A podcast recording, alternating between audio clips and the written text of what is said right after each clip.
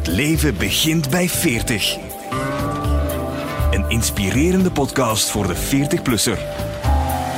We hebben een professor in ons midden.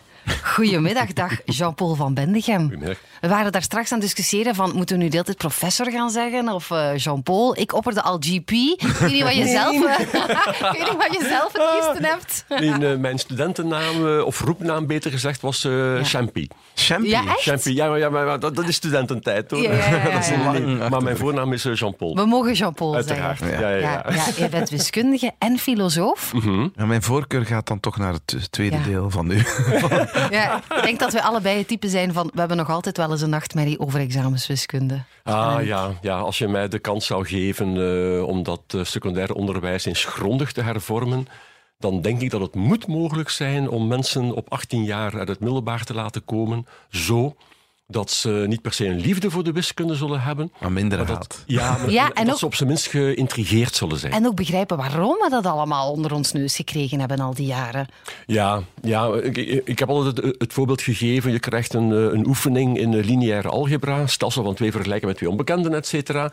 En dan willen ze het concreet maken.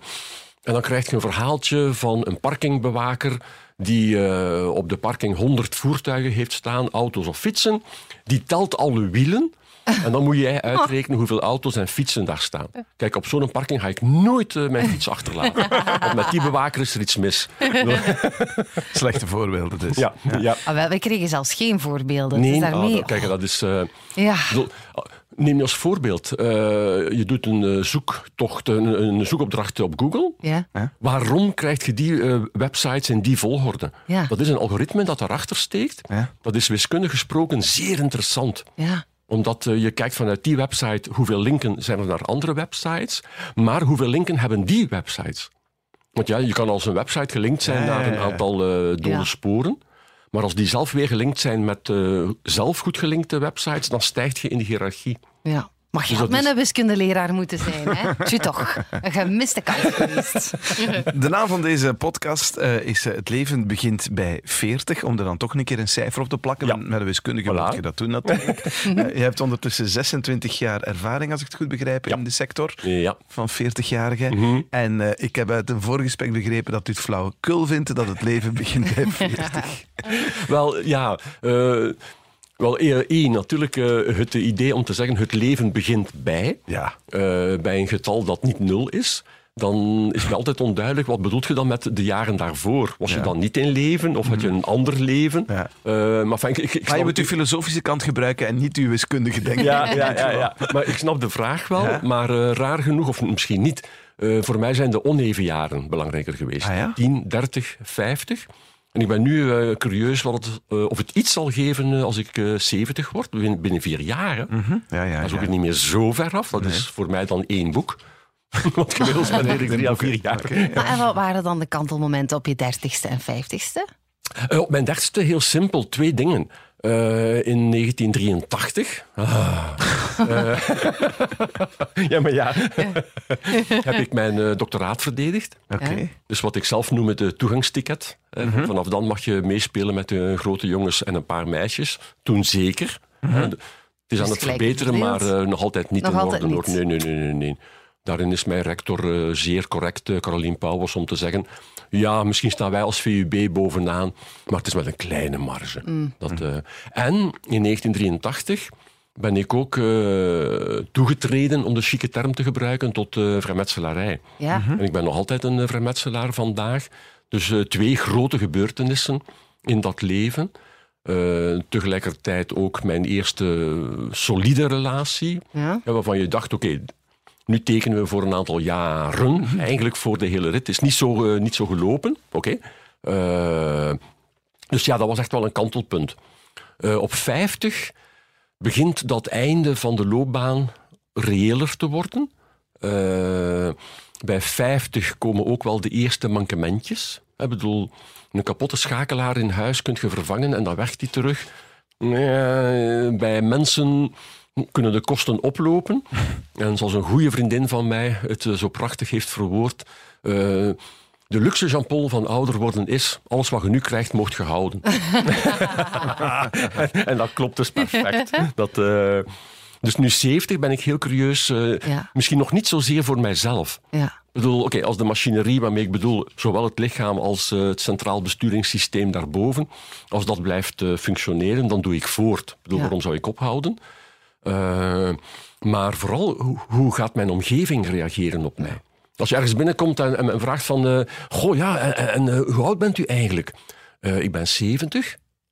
Oh, Dan, dan krijg je die reactie van, eigenlijk zou jij dood moeten zijn. Hè? Dat, eh, dat hier nog rondloopt. Of, ik Waar bedoel, is die perceptie er nog over 70? Ik Dat vind denk ik toch niet, nee? Want ik heb het dat rec- een verandering dit- is. wat, wat ik recent heb meegemaakt op de trein. Ja. Dus zolang dat, dat ik werkte, had ik een abonnement op Gent-Brussel. Eh, Gent wonen, in Brussel aan de VUB werken. Dat wilde zeggen dat die trein, daar, stap, daar stapte ik gewoon op. Ik dacht niet na over, een- over een eh, ticket of wat dan ook. Je stapt op. Eh, maar nu wordt je emeritus. Ik vind het wel mooi dat ze een chique term bedacht hebben. Voor ge- gepensioneerde professor eigenlijk. hè. Emeritus. als het tegenvalt, of, of als het meevalt in zekere zin. Als ik een lezing geef, word ik vaak ingeleid als eh, hij is nu op eh, emiraat. Oké. Dat vind ik, vind ik een schoontje. Ja, dat is mooi. Dan zie ik de Verenigde Emiraten, waar al die gepensioneerde professoren samenlopen. Hè. Dat, eh, oh, hel. Dat is de hel. Van, jij, jij ook hier. Iedereen heeft tegengekomen. En dus binnen de mm, paar maanden was het gebeurd. Ik was op die trein gestapt, Ja. Vergeten van een eh, ticket mee te hebben. Ah ja. En de controleur komt langs, die legt het uit. Ja mevrouw, eh. En dus zei, maar meneer, geen enkel probleem. Eh, dus die begreep, ik heb een gepensioneerde hier vast. En wat die deed was ongelooflijk. Die begon gelijk trager en luider te Oh spreken. nee. Kijk meneer, we gaan dat meteen regelen. En meneer, dat is echt geen probleem hoor. Oh. Ik van, ja, dus nu ben ik zwakzinnig geworden. en vooral je denkt, zal maar beleefd blijven, anders heb ik een boete aan mijn Ja, been. voilà, ja. Ik zou er hè. ook van profiteren zal- in die situatie. dus ik zal maar het spel meespelen. Hè. Oh, dank u mevrouw, want ja, het is allemaal zo ingewikkeld geworden. Waar. Ja, en Zo'n klein, klein beetje een, een natte plek in de broek van Turine. Ja, ja, dat ja. er bij de leeftijd Ah. voorbij komt. Ja. Hoe weet jij dat? Goed gespeeld, eh, professor. Maar j- jij bent wel echt een super vrolijke professor, hè? En een super vrolijke filosoof. Zo, ik denk altijd van zoveel nadenken over het leven, dan word je misschien een beetje pessimistisch. Heb je een pessimistisch kantje? Ehm, goh, om eerlijk te zijn, niet echt nee. Ja. Omdat ik eh, in die zin, om eerlijk te zijn, ik heb een pracht van een leven gehad. Ja. Tot nu toe. Eh, in die zin dat wat ik mijzelf had voor ogen gehouden, dat zou ik ineens graag willen doen. En dat was eigenlijk eh, aan de universiteit kunnen blijven hangen. Ja? Ehm, in eerste instantie om onderzoek te doen, want dat is ook eh, eh, mijn leven, maar ook het onderwijs. Ehm, dat, dat, dat is toch een ongelooflijk geschenk dat je krijgt, dat je tot jouw 65 eh, kan lesgeven aan mensen van 18, 19. Hè, dat, eh, elk jaar wisselt die groep, maar die blijven 18, 19. Ja. En dat je nog altijd dat voorrecht hebt om hen kennis te mogen meegeven. Kieten wat ze ermee doen. Maar dat je dat nog mag doen als eh 60-plusser. Ik vind dat een, dat, is, dat is een godsgeschenk. En tot wanneer ga je dat nog blijven doen? Eh, tot ze mij buiten mikken. En wanneer is dat? Eh, wel, eh, Want ja. in, de, in de huidige regelgeving, normaal gezien eh, op eh, 70 moet het gedaan Is het zijn. gedaan? Waarom? Eh, rules and regulations. Ja, ja, oké.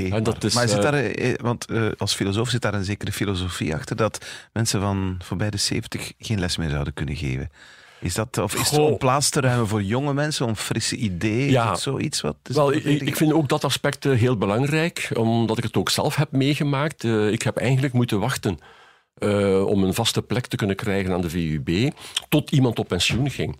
En nu met de schaarste aan, eh, aan eh, plaatsen op de universiteit, ik bedoel, het is hard geworden hoor, voor eh, jonge mensen nu. De plekken om prof, docenten te kunnen worden, dat krimpt. In bepaalde gebieden kan het stijgen, maar ja, filosofie. Mhm. Probeer eens uit te leggen. eh, wel, ik zal het zo zeggen, ik mag daar vaak mee in gezelschap. Ja. Eh, en wat doet jij, wat doet jij? En, en, en- Jean-Paul, wat eh, doet jij? Ik ben filosoof. Stilte. Ja, maar ja, Ja. ja maar nee, allee, kom aan. Eh, wat doet je? Welk beroep? Ja, maar, ik zeg het juist, ik ben filosoof. Ja, maar allee, kom maar aan. Je weet toch wel, wel. En dan weet ik wat ze graag willen horen. Ik zeg, ja, oké, ik, ben, ik ben prof aan de VUB. Ah, interessant. En wat heeft je daar? Ja, ja, ja, ja, ja, ja, En dan is de opmerking, amai, en betalen ze daar mensen voor? Oh. Oh. Ik snap, eh, eh, eh, logica geeft u ook. Daar snap ik de logica niet van wat mensen daarvoor betaald worden. dat, is, een moeilijk, moeilijk vak, hè, logica. Of, of heb ik het gewoon nooit goed begrepen, wellicht. Het Zal dat wel zijn. dat is een hard oordeel.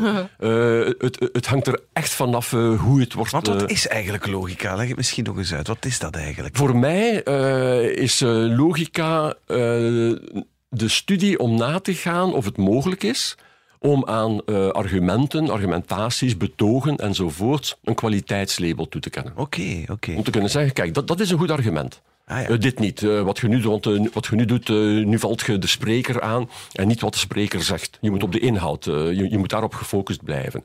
Eh, de- en dan kun je zeggen, van, dit is een beter argument eh, dan dat. Dat is in die zin bijvoorbeeld eh, heel erg belangrijk in de maatschappij waar wij nu in zitten. Wij worden omringd langs alle kanten door experten.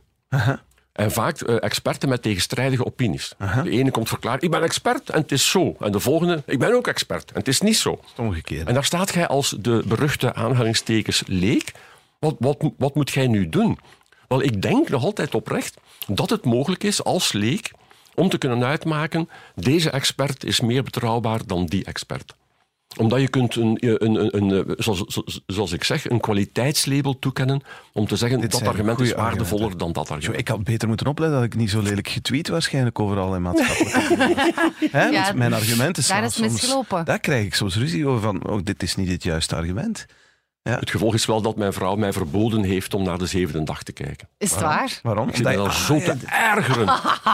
Dus ik, ben dat een, kan ook eens deugd doen, hè? ik ben een van de weinige mensen die als hij zich terugtrekt eh, in zijn bureau met het argument ik ga nog een beetje werken, Ja.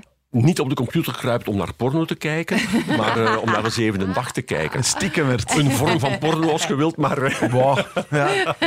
Omdat, en, en dan ziet u politici bezig, dan zeg je, oké, dat zal uw standpunt zijn, maar uw argumenten zijn heel slecht hier Exact. gebruikt. Ja, dat is het. Oh, ik wil samen met u kijken. Dat lijkt me zo interessant om het te... Nee, maar ik meen het, omdat... Ja, het heeft eh, vaak, en dat is... En dan kom ik toch terug op social media en zo, want daar Ja. doe ik het ook. Soms dan meng ik mij ook soms in een maatschappelijk debat en soms weet ik dat ik niet de juiste argumenten en soms weet ik dat ik het puur vanuit een Buikgevoel. buikgevoel of vanuit Ja. een schrik voor bepaalde dingen of vanuit emoties als het over voetbal gaat. Want die ja, ja, ja. scheidsrechter is dan corrupt, maar die is helemaal niet corrupt, heeft gewoon gefloten tegen mij. En ik weet dat ook wel op dat moment. Dus ik, ik zou eens willen zien hoe dat hij met politici ana- ana- analyseert. Zou ik wel eens willen zien. Eh, ik heb dat al eh, een paar keren voorgesteld aan de VRT-nieuwsdienst. Ja. Eh, zou ik zo één keer er mogen komen bijzitten hè, op het plateau van de zevende dag? En dan zeggen dat was geen goed Ja, argument. en ik mag dan telkens tussenkomen als er een eh, fout of een, of een slecht argument wordt gebruikt. Om te En? zeggen van nee, u antwoordt niet op de, op de, op de gestelde vraag. ja, ja, gewoon, dat is echt ja, techniek Maar- eigenlijk. Hè? Ja. Ja, dat is Ja. toch- ja, Dan natuurlijk. ging er nog maar één aan het woord zijn, Jean-Paul van Bendegem. Wel, het zou heel stil zijn. Luisteren, kijken, analyseren. Maar, maar het gaat over techniek, hè? dat is het wat u bedoelt. Hè? Ja, maar ik, bedoel, ik, eh, ik, ik zeg altijd en ik blijf dat zeggen. eh, kom bij mij drie weken in de leer.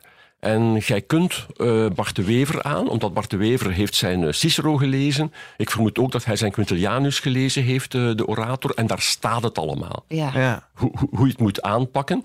Eh, bijvoorbeeld wel, een grote klassieker, de Captatio Benevolentiae. Dat wil zeggen, geopend met... Ja, sorry, eh, eh, ik vind het sympathiek dat je mij hebt gevraagd om hierover te komen spreken. Maar eigenlijk, wat weet ik ervan? Dus, dus, dus ja, ik zal heel bescheiden zal zijn in mijn opinies. En dan zeggen mensen van, Aleke, dat is toch een eerlijke mens. Ja, en een gewone. Maar dat hè. hoeft dus niet, hè.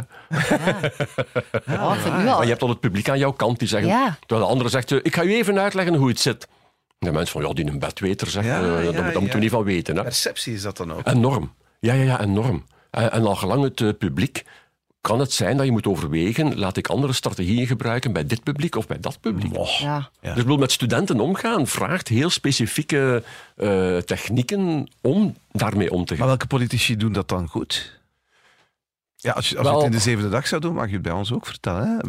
Nee, maar ik meen het. Hè? Ja, En ja. Wie, doet, wie doet dat goed in Vlaanderen?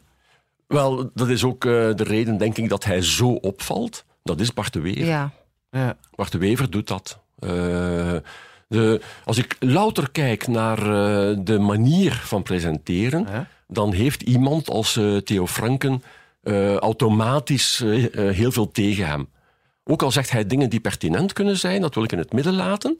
Is een Maar ruziemaker. hij is vaak heel eh, scherp en voelt zich blijkbaar altijd aangevallen en reageert als dusdanig. Ja. Ja, het is alsof, als ik, eh, om het nu heel eh, belachelijk uit te drukken, eh, dus ik overdrijf nu, heel bewust, maar het is alsof ik hem eh, continu hoor zeggen, heb ik iets aan van u misschien? Ja. Heb ik iets aan van u Ja, misschien? ja, ja, ja. Heb ik iets aan van u misschien? Ja, ja. Oh, dat is waar. Laat dat nu eens even varen. Maar waarom is hij dan zo populair? Omdat, ik vermoed, eh, een, eh, een eerste analyse, omdat er nu zoveel stemmen kunnen weerklinken. Wat vroeger niet het geval was. Eh, vroeger hadden wel mensen opinies en oordelen enzovoorts. Maar dan moest je naar eh, eh, Café Transport gaan, aan de hoek in, in Gent, dan, in de, de Brugse Poort. En dan zou je wel al die meningen daar horen, Ja. maar die bleven in dat café. Nu wo- worden ze gedeeld. Sociale media, noem maar op. Dus we hebben heel veel stemmen die weer klinken. Dus je moet inspanning leveren om jouw stem iets luider te laten klinken. En een, eh, ik ga neutrale termen eh, gebruiken, een offensieve houding in plaats van een defensieve houding, eh, is helaas, moet ik vaststellen, heel vaak een lonende houding. Dus diegenen die naar voren komen en die zeggen, ik zal u eens zeggen waarop het staat. Dan hebben mensen van, oei, nu, nu moeten we toch wel even luisteren. Terwijl, ja, ik ben de kampioen van de nuance. En ja, ja, eh, niet per se het enerzijds, anderzijds waarmee Rick Torf zo beroemd geworden is. Eh, dat is eerder bedoeld om, je gaat het moeilijk hebben om mij te pakken. Eh, Want als je enerzijds aanvalt, ga ik naar anderzijds en omgekeerd. Maar een van mijn meest gebruikte uitspraken is bij het begin: Hmm, goede vraag. Maar laat ons toch een onderscheid maken. Kijk, dan begin je al de problemen uit elkaar ja, te ja. halen. Ja, ja, ja. Je- je introduce- daarmee introduceert je een nuance. Ja. Van ja, oké, als je het zo bekijkt, zou je dat zeggen. Maar als je het zo bekijkt, lijkt het toch heel Oh, die ga plat ik al onthouden. Ja, maar dan moet de ontvanger er ook wel ontvankelijk voor zijn natuurlijk. Want ja, eh, als je gewoon roept, zoals dat een ander doen, ja, en, en, en de ontvanger wil ook geen nuance, ja, dan staat hij daar. Ja. En daarom, eh, omdat je het daarnet even aanhaalde, het belang voor humor. Ja. Omdat voor mij humor gaat eh, intrinsiek samen met de nuance. Je werpt een andere blik op een gegeven door eh, er een grappig verhaal van te maken, door er eh, een woordspeling tussen te plaatsen. Dat opent perspectieven. Eh, als ik lezingen geef, het mooiste cadeau dat ik kan krijgen is eh, iemand die nadien naar mij toe komt en zegt: Wel, professor, ik heb het nog nooit zo bekeken. Kijk, dat, dat, dat is voor mij. Ja. Die, die moet het niet eens zijn met mij, daar gaat het niet om. Maar dat die dat zegt. Ik heb nu een andere blik gekregen op eh, dit onderwerp. Dan denk ik van goed. Eh, deze mens, in die zin is deze mens nu rijker. Ja. Zeg ja, want ik had op je website gezien dat jij 24 verschillende soorten lezingen geeft. Dus je kan kiezen. Echt waar, er stond van alles bij. Eh, de wiskunde van het seksuele. Ja. Mhm. Waarom vergissen wij ons zo vaak? Eh, humor, wat, waarom en hoe valt er te lachen? Wat is jouw favoriete lezing? In die zin van... Waar kan je mensen zo... Waar reageren mensen inderdaad van... Amai, ik had het nog nooit zo bekeken. Of iets interessant voor ons. Eh, dat is op dit moment ook de meest gevraagde lezing eh, die over eh, de kwestie waarom vergissen wij ons zo vaak. Ja? Dus het, gaat, het eerste thema is vrij klassiek. Het gaat over optische illusies, hoe onze ogen ons kunnen misleiden. Maar ik breid het ook uit naar de oren. Want je hebt ook akoestische illusies. Onze oren kunnen ook perfect misleid worden. En dan het denken. Ik bedoel, het is niet zo moeilijk om mensen een verkeerd pad op te sturen. Eh, en dan nadien... wel, ik heb, oh, een van de mooie dingen die, die ik heb meegemaakt eh, bij die lezing... Eh, nadien komt er iemand naar mij toe en dat bleek een politieinspecteur op rust te zijn.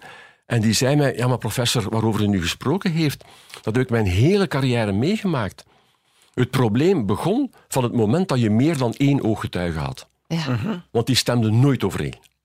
De ene had een duidelijk een blauwe auto gezien, de andere een groene auto. En nu moeten wij beginnen puzzelen om uit te zoeken, oké, wat kan er gebeurd zijn zo dat de ene zegt blauw en de andere zegt groen? Ja. Voorbeeld, neem aan dat die blauwe auto geparkeerd stond aan een apotheek. En je hebt die felle groene lichtreclames bij je apotheken. Wat die blauwe kleur van die auto groen kan doen lijken, al naar lang waar je staat. Ja. En dan hij, dat, dat is wat, wat ik mijn leven lang gedaan heb. En ik ben blij van te horen dat dit eigenlijk normaal is, aanhalingstekens. Ik had dit moeten verwachten. Maar ik was daar telkens doodverbaasd over. Maar enfin, wat, wat zien die mensen nu? En dan zei ik van, ja, kijk, dat klopt effectief. Ja. En dat is heerlijk. Maar dat is, dat is filosofie ook tegelijkertijd. Het gaat over echt waarneming, maar ook ja, de dingen zijn niet wat we zien. Hè? Of toch? Ja, ja, ja. ja, ja. Uh, veel van de lezingen uh, die ik geef uh, zijn niet uitdrukkelijk, of worden niet uitdrukkelijk aangekondigd. Het zal over filosofie gaan. Mm -hmm.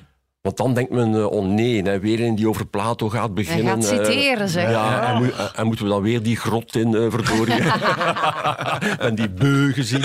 Uh, en ik begrijp dat.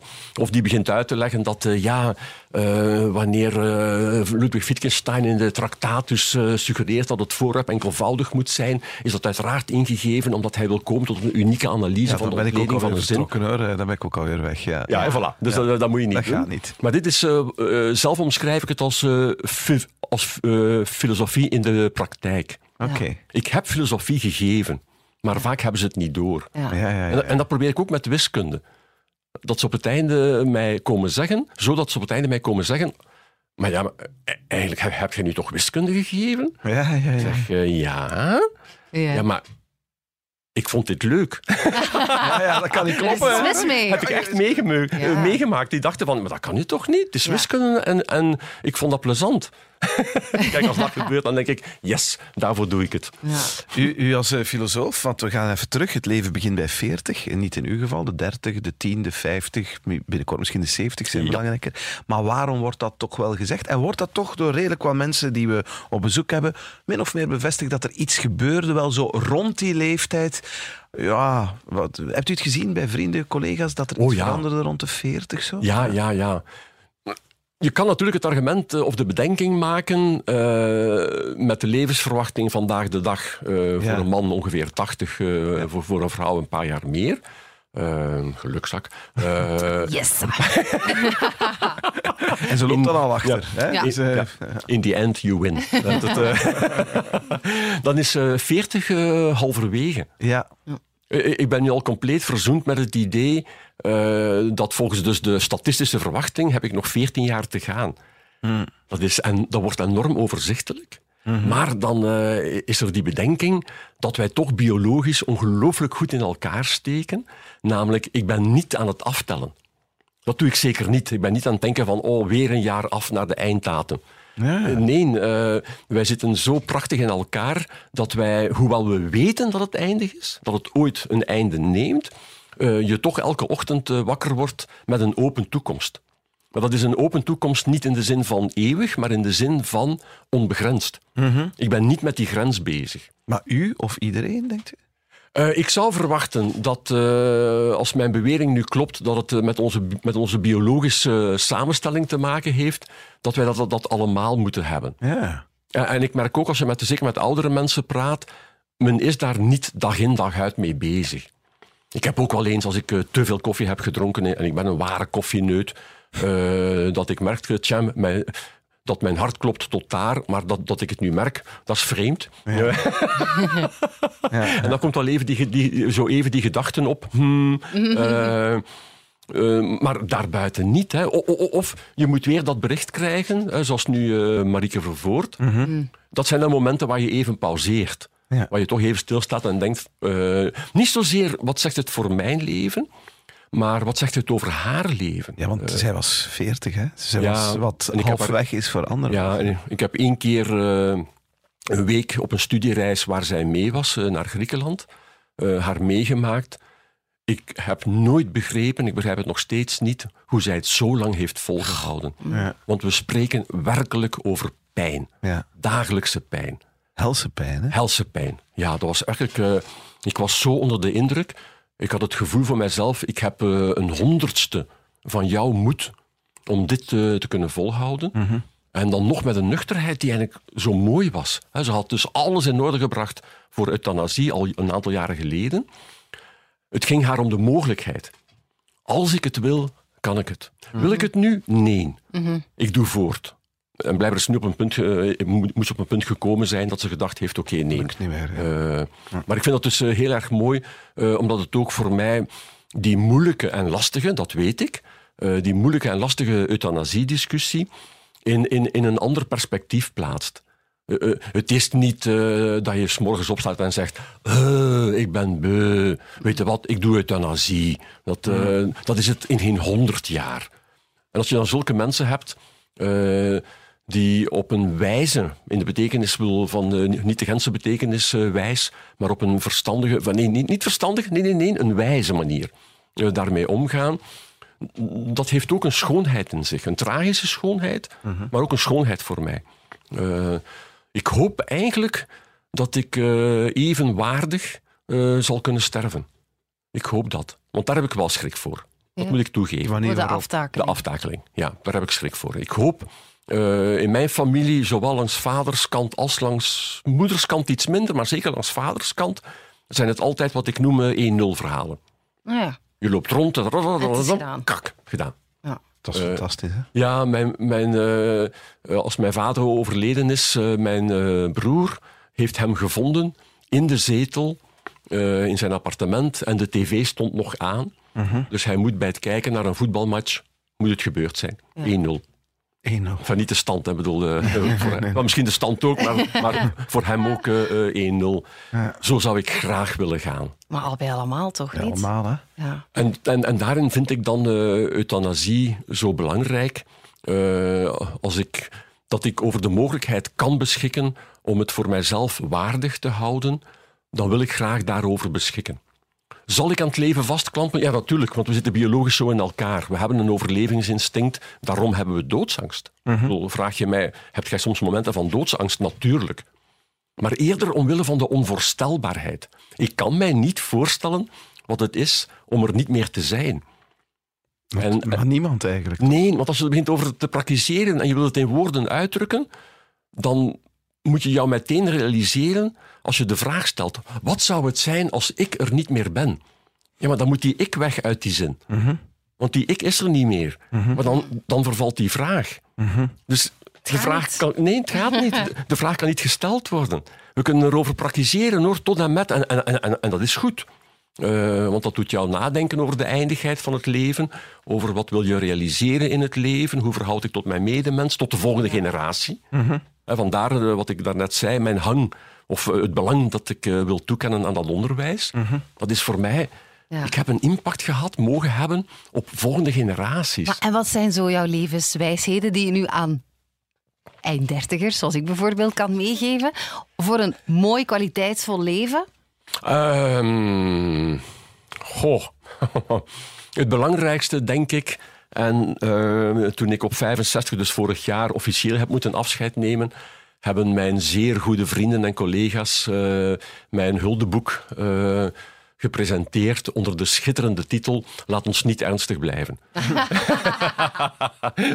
Dat, Ben ik eh, goed bezig? ja, eh, of een variant op het thema Vergeet niet te lachen. Ja. Ik bedoel, op, op momenten haal adem, Relativeren. relativeer. Ja. Ja. Maar zo, eh, niet zo dat uiteindelijk eh, alles wordt weggerelativeerd, want er zijn wel dingen van belang zonder enige eh, tegenspraak. Maar op bepaalde momenten even wat afstand nemen en kijken en zien, wat is dit allemaal? Ik bedoel, daarom, ik, als ik ooit die vraag heb gekregen, de- waar, was dat? Ja, ja, de twintig vragen van Proest eh, in de morgen. Vindt u het leven een cadeau? Ja. Ik zei, wel, dat- ik vind dat een rare vraag, want een cadeau veronderstelt dat iemand u iets geeft. Eh, bij mij weten hebben ze mij nooit eh, gezegd, eh, Jean-Paul, we hebben een cadeau voor u. Dat is opnieuw een, een zin die niet kan, want dan ben ik er al. Dus hm. Eh, ik zeg, nee, nee. op een bepaald moment ben ik erbij gekomen. Eh, Maar een betere vraag is, leef je graag? ja, akkoord, ja, precies. Ja. en eh, daarop is mijn antwoord eh, zonder meer ja, omdat ik eh, een leven heb gehad zo dat ik voor mezelf nu de uitdrukking gebruik, ik leef nu in extra time. Ja. Wat ik graag had willen realiseren, heb ik kunnen realiseren, meer zelfs. Had je mij op mijn dertigste gezegd, jij zult ooit nog decaan worden van een faculteit aan, aan een universiteit, ik had u uitgelachen. Maar nee, zevert nu niet. Eh, ik ben dat geweest. Maar dat was ook voor mij meteen de grens. Ik dacht van nee, eh, hoger in de hiërarchie. men- Lector hoefde niet. Ah, ik heb zo'n bewondering. eh, en ja, in feite, ja, goh, nu moet ik opletten, want dit kan verkeerd begrepen worden. Mijn, mijn bewondering voor Caroline Pauwels was al immens. Eh, met haar situatie nu op dit ogenblik, haar strijd tegen die kanker, eh, maakt haar voor mij nog grootser. Eh, maar ook los daarvan was het iemand waar, eh, waar tegen, en nog altijd eh, tegen wie ik enorm eh, opkijk, omdat zij daar wel zin in heeft om dat te doen en dat ook goed doet. Eh, ik zou een ramp geweest zijn. Wat dat betreft ben ik echt een klassiek filosoof hoor. Mij terugtrekken in mijn bureau, mijn boeken rondom mij, mijn computer voor mij, nadenken, lezen, schrijven. Eigenlijk. Maar voor een bepaalde duur. Ja. Want ik denk als, dat, eh, als, als ik mij daar heb kunnen eh, in eh, vinden, dan heb ik opnieuw nood om voor een publiek te staan. Ja. Zij het voor een lezing, zij het in een auditorium. Ik heb de twee nodig. Maar en is dat ook jouw ontspanning dan? Of heb je, wat doe je als je echt je hoofd dus wil leegmaken? Gaat dat eigenlijk voor een filosoof? Of is dat een stoeme vraag? Nee, nee, nee, nee, nee. nee. Of ben je Eh, altijd bezig met denken? Want ik vind uh-uh. denken zo vermoeiend vaak. Oh, echt, ik vind dat zo vermoeiend, hè. Dat is het ook. Dat is het ook. Maar Ja. alleen, ik kan het niet helpen. Ja. Eh, ik, ik, ik, ik krijg het eh, niet stil hier van boven. Dus wat ik doe is. ja, ik zal het zeggen, hè. Ik, zal, ik zal het gewoon zeggen. Ik bedoel, op deze leeftijd maakt dat allemaal niks meer uit. Eh, Lego. Mo. Ja? Ja, omdat een paar jaar geleden ondertussen al eh, is Lego met een eh, aparte reeks begonnen. Ja. Niet meer bedoeld voor kinderen, eh, echt wel bedoeld voor volwassenen. Ja. Eh, architectuur ontwerpen. Ah ja. Kijk, eh Falling Water van Frank Lloyd Wright. Dat, die prachtige villa die hij heeft gebouwd in eh, Pennsylvania. Een schitterend idee hoor. Je hebt een, een rots. In die rots eh, monteert hij twee betonnen platen, die dus in de rots verankerd zijn, maar voor de rest zwevend zijn, boven een waterval. Oké. Architectonisch is dat subliem. Ik heb het ooit in mijn leven eh, mogen zien. Eh, in de lente, eh, nee, in de winter en in de lente. Prachtig gewoonweg. En dan ziet je, Lego heeft dat op de markt gebracht in bouwdoos. Ja. Kijk, dat doen, ja. omdat je... Wat, wat vooral speelt is, op het einde heb je voor een keer een duidelijk eindproduct. Ja, ja, ja, ja, ja. Je kan zeggen, hebben dat niet, hè? Nee, het is af. Het is af. Ja. Als ik naar boeken terug... Ik heb altijd gezegd, en ik blijf dat zeggen, eh, een boek dat ik heb geschreven, als daar vier of vijf paragrafen in staan, waarvan ik denk, dat is het.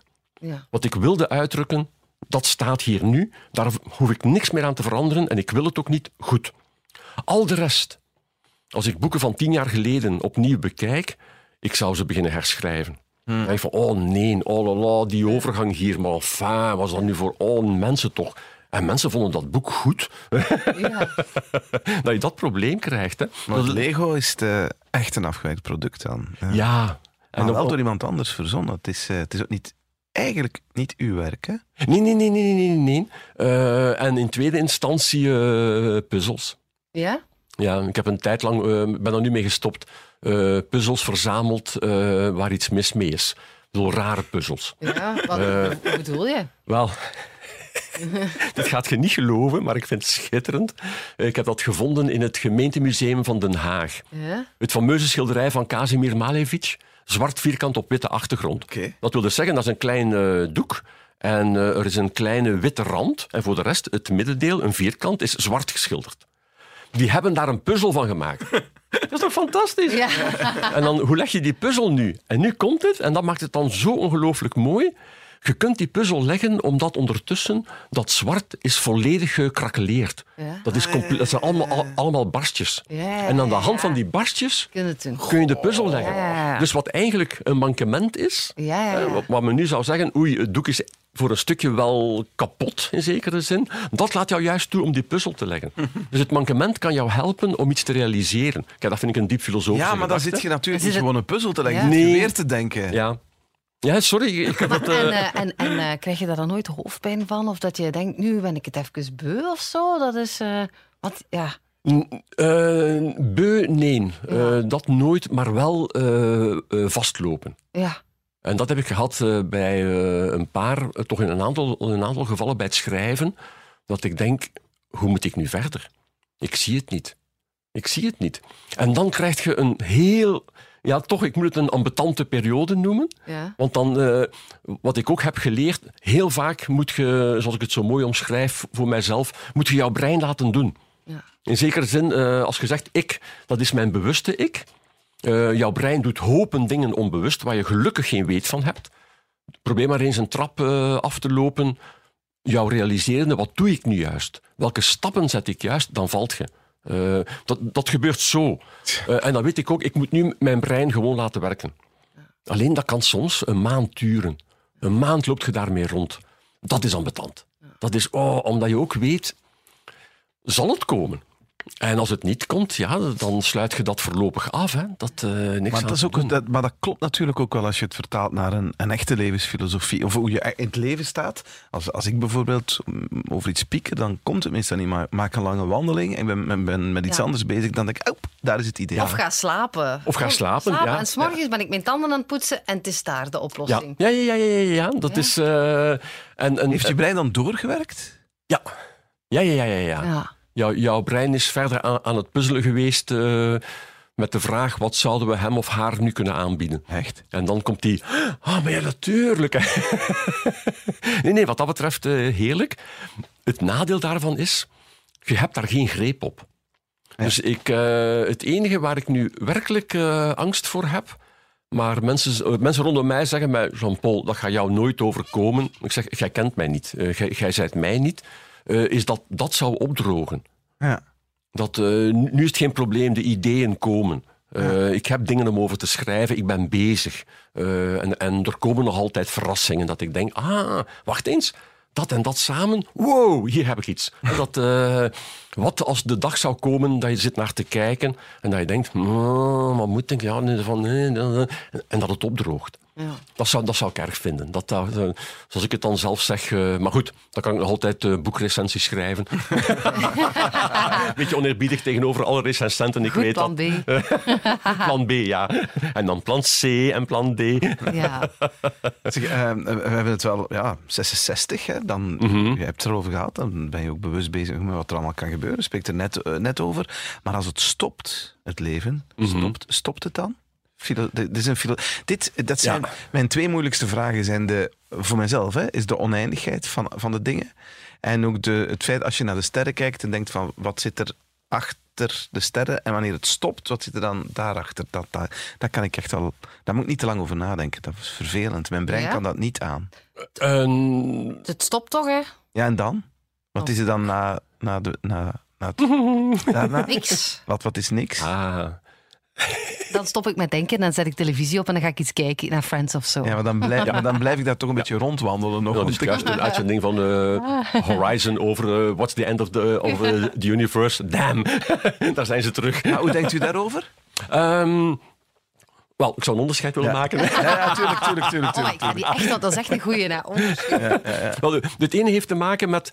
eh, kijk, ik, ik zal een poging wagen om eh, de oneindigheid van het universum. Want eh, volgens onze huidige modellen is het universum helemaal niet oneindig, maar eindig. Eh, en dan vraag je uiteraard zeker, ja, maar dan moet er een grens zijn. En dan is het antwoord nee, dat hoeft er niet te zijn. Maar dat kun je alleen maar uitleggen door een vergelijking te maken.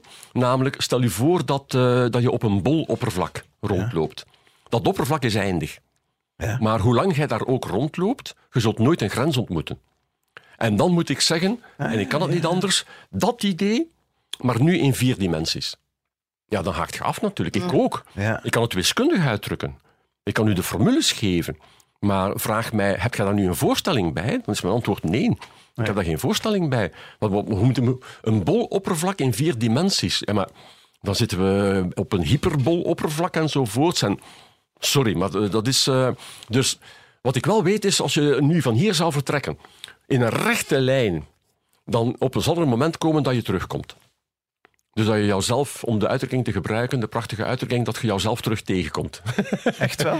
Zoals dus dat uh, boloppervlak. Hè? Ja. Eh, als je een dia, als je, als je de evenaar volgt, ja, dan ga je terug op jouw startpunt komen. Dat, dat geldt voor, voor, voor het universum eh, ook. Oké. En, en dat, dat is interessant. Hè? Dat, eh, dus, eh, maar goed, Anderzijds. ik heb er geen enkel... Ja. Eh, anderzijds, eh, nu op mijzelf eh, betrokken. eh, het is mijn intense hoop. Het is een verwachting. Weet ik dat? Nee. Eh, maar het is mijn intense hoop dat als dit scenario achter de rug is, dat het dan gedaan is. Ja. Geen leven na de dood. nee, nee, nee, nee. Zoals ik Stel altijd... je voor dat het, al, dat het nooit zou stoppen. Oh. Hoe vermoeiend. Ja, en, en, en als het eindig zou zijn, dan denk je, ja, dan, dan, dan is het simpelweg een tweede scenario. Ja. Dan is het nog eens dit opnieuw. Maar stel dat je bijvoorbeeld elke keer... eh, het is afgelopen, er is toch zo een of andere kwit als een Sint-Pieter. Ja. En die zegt, kijk een keer goed rond. We hebben hier een aantal ruimtes en kies nu maar uit wat je wil voor de komende tach- 80 jaar. En denkt je, oh, dat, dat vind ik wel een leuke ruimte. En dan, als je het beu bent, mocht je terugkomen, hebben we nog wat ruimtes. Nee? Of je mocht iets, eh, iets rechtzetten uit je leven. Maar dan een onbeperkt is. aantal ruimtes. Onbeperkt aantal ruimtes. Onbeperkt aantal ruimtes, dat is even... eh, Even dramatisch. Ja, ja, want dan eh, komt je. eh, dan ga ik nu praten als wiskundige. als wiskundigen over oneindigheid beginnen. Eh, en in een van de lezingen gebruik ik dat voorbeeld, het zogenaamde Hilbert Hotel, om te laten zien. eh, laat jouw intuïties eh, of jouw buikgevoel achterwege, want daar, daar kun je er niks mee doen. Eh, het eh, Hilbert Hotel is een hotel met een oneindig aantal kamers. Ja. Die genummerd zijn 1, 2, 3, 4 enzovoorts. Startpositie. Het hotel zit vol. Dat wil zeggen, er is geen enkele lege kamer. Ja. Eh, nu komt er iemand aan de receptie en die vraagt, heb je een kamer voor mij? Normaal moet je zeggen, sorry, nee, het zit vol. Ja. Maar nee, de receptionist roept om, wil iedereen één kamer opschuiven. En iedereen kan dat. Want elke kamer heeft een eindig getal als kamernummer. Dus daar moet een kamer naast zijn. Ja. Iedereen doet dat en kamer 1 komt daardoor vrij. Ja. Die een mens kan erbij en het zit weer vol. Ja. Kijk, dan moet je je intuïties achterwege laten. Oké? dan zeg je, huh? dat is de normale reactie eh, die, die, je, die je moet hebben. Wiskundig staat het eh, goed op zijn poten. Evenzeer, hè? Is- Je kunt het zelfs dramatisch maken. Aan die balie verschijnen nu een oneindig aantal mensen. Ja, je kunt niet aan de mensen vragen, wilt je een oneindig aantal kamers opschuiven? Nee, wat, weet je wat, wat, wat je moet doen? Vraag aan iedereen in het hotel, wilt je opschuiven naar de kamer met het dubbelnummer? Dus één gaat naar twee, eh, twee gaat naar vier, drie naar zes enzovoort. Daardoor komen alle mensen die aanwezig zijn in de even kamers terecht. Al de oneven kamers zijn vrijgekomen. En dat zijn er oneindig veel. Dus die mensen kunnen erbij en het zit weer vol. Zeg, heb, heb je zo'n gesprek ook met je vrouw thuis eigenlijk? Of, of gaat dat ook wel eens over koetjes en kalfjes? Eh, jawel, jawel, jawel. Eh, de koetjes en de kalfjes eh, paraderen ook eh, in de huiskamer. Eh, maar mijn vrouw is en blijft mijn eerste toetssteen. Ja, en wat doet zij in het leven? Eh, mijn vrouw heeft een opleiding gehad als eh, muzikologe. Ja. Ze heeft eh, jaren gewerkt op eh, toen nog de BRT in de muziekbibliotheek. Ja? Want ja, met het Nationaal Orkest, die hadden een partituurbibliotheek. Ik bedoel, de partituren om, om het werk uit te voeren. Dus niet eh, de partituur die je gebruikt als je wil luisteren naar het werk, maar uitgesplitst in verschillende partijen. Eh, dat beheerde zij. Maar ja, dan is die hervorming gekomen. eh, eh, die muziekbibliotheek moest daar weg enzovoort. Eh, dan heeft ze nog een tijd in een muziekcentrum gewerkt, eh, CBDM, Centre Belge de Documentation Musicale, Belgisch Centrum, bla bla bla, voor hedendaagse muziek. En dat heeft ze dan gedaan tot een aantal jaren. En dan was ze er, wat leeftijd betrof. Dus voor haar muziek. ik kom af met wiskunde en filosofie. Ja. Ik zou zeggen, wat moet je nog meer hebben? Hè? Ja, en jullie hebben bewust geen kinderen? Ehm, Want het valt mij op dat filosofen vaak geen kinderen hebben. ja. Ja, is dat omdat die beter nadenken dan de gewone Nee, nee, nee, nee, nee, nee, nee, nee.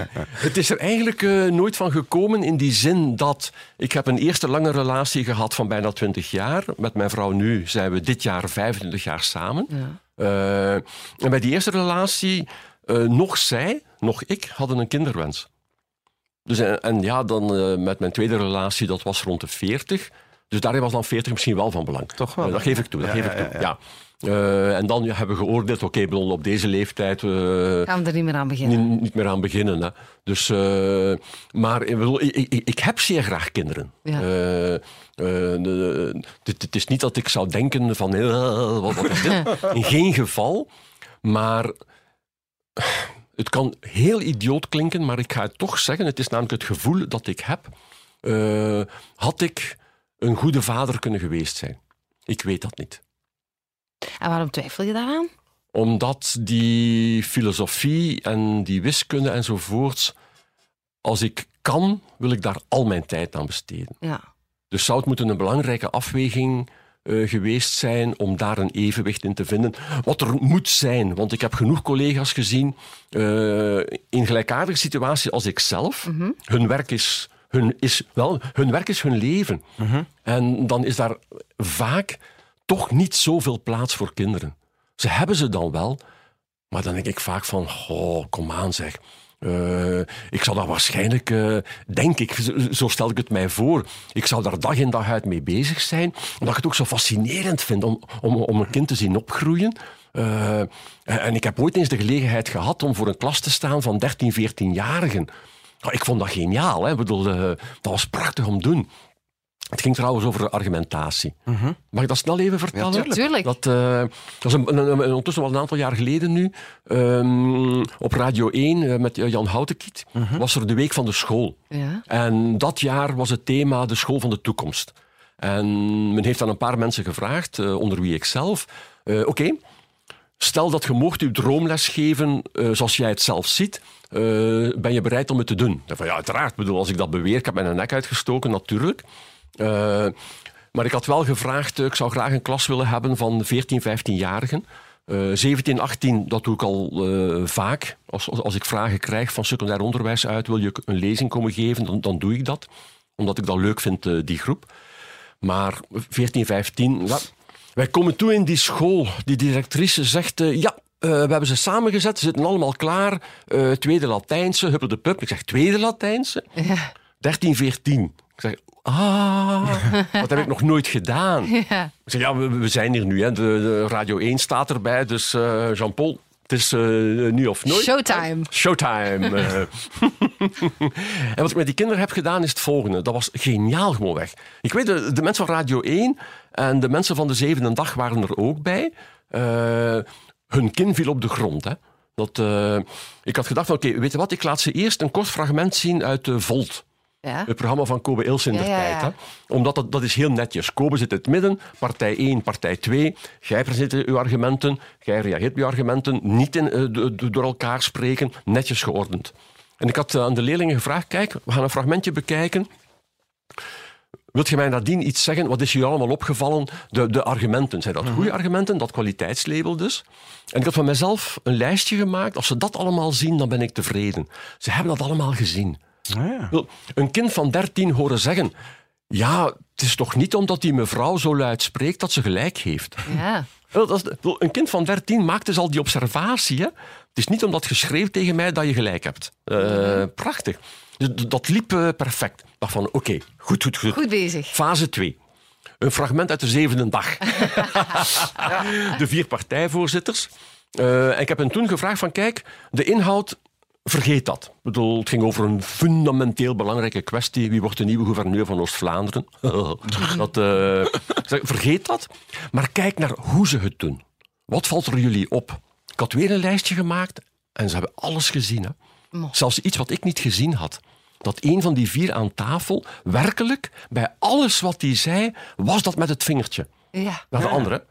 Maar ik zal u zeggen waarop het staat enzovoort. Maar ik denk, maar die, die hebben dat gezien, schitterend. En dan dacht ik, oké, nu zijn we klaar. Fase 3. We gaan politiek debat spelen. Ja. Ik pak twee eh, eh, leerlingen aan deze kant, twee leerlingen aan de andere kant. Eh, heel grappig. Ik zeg, vrijwilligers, twee meisjes boden zich spontaan aan. Ik heb twee jongens moeten aanduiden. Gij, gij, naar hier. Nee, nee, nee, naar hier. Ik heb ze allemaal, alle vier, een eh, A4'tje gegeven met instructies op. Bijvoorbeeld, hoe kom ik aan het woord? Luider spreken dan de anderen, de anderen onderbreken, naar mij kijken als moderator. Eh, En ik zeg, ik zeg, kijk, we zitten wel op school nu, maar vergeet al de regels nu. Hè. Je volgt deze regels. Want ja, meestal krijgen ze onder hun voeten hè, als ze iemand onderbreken. Ja, ja, ja. Ik zeg, nu mag het, nu mag het. Hè. Maar alleen die vier wisten dat. Ik moest ze ook nog een onderwerp geven om over te discussiëren. En ik geef ze een onnozel onderwerp. Dat was bewust gedaan.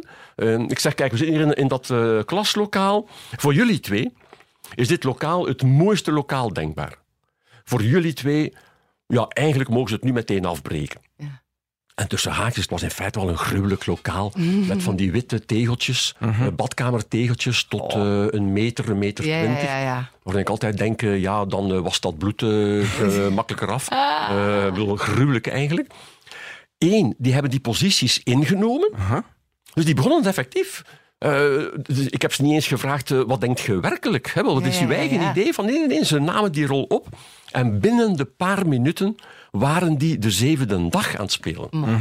Heerlijk. Een van die meisjes zegt, ja, maar ja, als je nu in de school rondgaat, eh, het is niet alleen dit lokaal, hè. eigenlijk zijn alle lokalen hier toch in orde. Op zich genomen een curieus argument. Eh, het feit dat er nog andere lokalen zijn die mooi zijn, wat zegt dat over de schoonheid van dit lokaal? Maar fijn, wat? Een mooi argument. En gelijk een van die jongens die reageert met, echt waar hè? Ah ja, ah ja, ja, ja. En je hebt ze allemaal bekeken zeker. Maar dat is toch puur zevende dag. Ja, ja, ja, ja, ja, ja. Dus de mensen van de zevende dag die aanwezig waren, die stonden te kijken. Maar dat- we zouden beter die partijvoorzitters weglaten Hopla. en daar 13, 14-jarigen zetten. Die kunnen het ook. Die kunnen het ook. Zij hebben dat vermogen. Ja. En wij ontwikkelen dat niet. Als je dat zou doen op 18 jaar, dan gaat een hoop eh, politiek gespin niet meer lukken. Want men zal meteen zien, ja kijk, de- dat is een hoor. Hij gaat mij nu weer proberen bang te maken eh, door Ja, te zeggen, maar als wij dat niet doen, dan gaat er iets op ons afkomen. Eh, dat zijn van, nee, nee, nee, nee. Ge- geef eens een paar argumenten. ja. Ja. Dat was heerlijk om te doen. Dus Ja, in die zin, kinderen, I love them. Ja. Maar ja, ik moet, moet eerlijk zijn, ik, ik had niet voor mijzelf een duidelijk idee. eh, zal ik dat vaderschap zo kunnen invullen dat zowel eh, ons kind en ikzelf daar tevreden kunnen over zijn? En eh, zodoende. Maar ik had wel graag een, bij, een wiskundeleraar als papa gehad, hoor. Dat had mij toch goed geholpen. Nu was mijn papa politieagent. eh eh, wiskundeleraar. Ah, papa, leg mij dit eens uit, leg mij dat eens uit. Dat was handig geweest. Ja, mijn, pa- mijn papa was mijn eh, leerkracht in het eerste leerjaar. Oh, Die heeft mij dus echt eh, leren lezen en schrijven. En dat was ook eh, filosofisch moeilijk, want eh, thuis was papa en, en eenmaal de schoolpoort binnen was het meester André. Ah, ja, en dat ja, werd ja. al de eerste dag grondig misbruikt door de oudere leerlingen, want die hadden mij klein Svenneke van zes opgestookt dat ik het liedje moest zingen. De meester is nee, nee, ezel, de meester. En ik deed het op de eerste dag. En papa was plotseling de meester die mij straf moest geven. Dat was wel speciaal allemaal. Ja. ja, ja, ja. Wat, ehm, we zijn bijna aan het einde van deze podcast. Het is Ja. een- geweldig gesprek, sowieso. Ja, want wat ik, wat ik graag wil weten van zo'n filosofen, hè, hoe kijk jij zo naar de toekomst toe? Ehm, Dat is een hele brede vraag, ik weet het. Hè? Ja, ja, ja, ja, maar denk je dan, allee, ja, denk je dat het beter gaat worden? Zeg maar iets met oorlogen, met dit, met dat. Oh, Zo ruim bekeken. Heb je zoiets van. eh, Wel, om te beginnen, eh, ik wil niet meedoen aan de discussie zoals die nu eh, wordt gevoerd tussen aan de ene kant de zogenaamde vooruitgangsoptimisten. Eh, wel, hier lokaal is dat, wordt dat belichaamd door Maarten Boudry. ja. Oké, eh, zijn, eh, eh, zijn boek Waarom de wereld niet naar de knoppen gaat, is zeer goed beargumenteerd. Dus als je dat leest, dan denk je, ja, Ja. oké. Maar dan heb je evenzeer de doemdenkers, die ons scenario's voorhouden waar je denkt, oh oh, dat is niet in orde. Maar wat ik nu de laatste jaren bepleit, eh, met die hele klimaatdiscussie bijvoorbeeld, wordt er ons een nieuwe manier van denken voorgesteld. Wat, eh, dat zogenaamde vorkdenken. We moeten eh, leren omgaan met de gedachte, kijk voor de toekomst, we hebben niet één scenario, we hebben een hele reeks scenario's en die passen in een vork. Eh, hier het, het beste geval, waar we het onder controle kunnen houden. Hier het ontspoorde geval. En alles daartussenin is in principe mogelijk. dat, dat is een zware oefening hoor. Om te kunnen, niet met één scenario, maar met een veelheid van scenario's eh, te leren omgaan. Dat is niet gemakkelijk. Dat zou moeten ook eigenlijk naar mijn idee aangeleerd worden. Eh, hoe denk je eh, met zo'n stramien? Ik vind dat bij momenten ook zelf moeilijk. Mijn eh, id- goh, ik denk dat wij er aan uit geraken. In die zin dat, om te beginnen, de mensheid heeft een probleem, de aarde niet. Hè. De aarde gaat gewoon rustig verder doen. De aarde is al ooit een een ijsklomp geweest en de aarde heeft zich daar niet echt eh, grote zorgen om gemaakt. eh, van het is misschien een beetje koud, maar gewoon, hè, dat, eh, als er een meteoor valt, eh, wordt die mooi opgevangen enzovoorts. Eh, nu loopt dat dus vol met eh, al die wezentjes. Eh, als je evolutie onderschrijft, dan mag je eigenlijk wel verwachten dat de mens, zoals wij die nu vandaag kennen, niet per se hoeft te blijven voortbestaan in deze vorm. Oké, je hebt dan weer opnieuw de optimisten, zoals een, eh, een eh, Harari, die in Homo Deus ons eigenlijk voorspiegelt, wij worden een soort goden. Eh, maar het kan ook zijn dat wij transformeren naar Ik zou mij kunnen voorstellen dat wij evolutionair bijvoorbeeld teruggaan, op welke manier ook, naar mensen van een meter twintig. Wow. Dat gaat ongelooflijk veel oplossen. Geen files meer, want je hebt veel kleinere autootjes. Hè, dat, uh, wij verbruiken minder energie. We zijn ooit zo begonnen als kleine, als kleine wezentjes van uh, een meter twintig. Dus uh, hoera voor de hobbit. mijn enige zorg is, zal het een geleidelijke overgang zijn naar wat het ook is? Of gaat het, gaan er bruske momenten komen? wat ik wel de neiging is om te zeggen je denkt dat wij nu een probleem hebben met migratie? Oei. Hou je vast aan de takken van de bomen. Ja. Uh, we gaan nog dingen zien uh, gebeuren. Ik heb altijd... Uh, dit is een filosofisch idee. Ik kan het niet wetenschappelijk hard maken. Maar ik vind het een leuk idee. Eigenlijk geloof ik nog altijd dat wij als mensen in, in ah, niet in wezen, maar dat wij in eerste instantie nomadische wezens zijn. Wij, wij bewegen voortdurend. Steden hebben ons uh, vastgepind op een plek. Maar dan nog, als je ziet, uh, ook steden kennen migratie. Hè? Mensen die erbij komen, mensen die weggaan, uh, van het centrum naar de, de periferie. Wij, wij, eigenlijk zijn wij bewegende wezens. Wij kunnen niet stilzitten.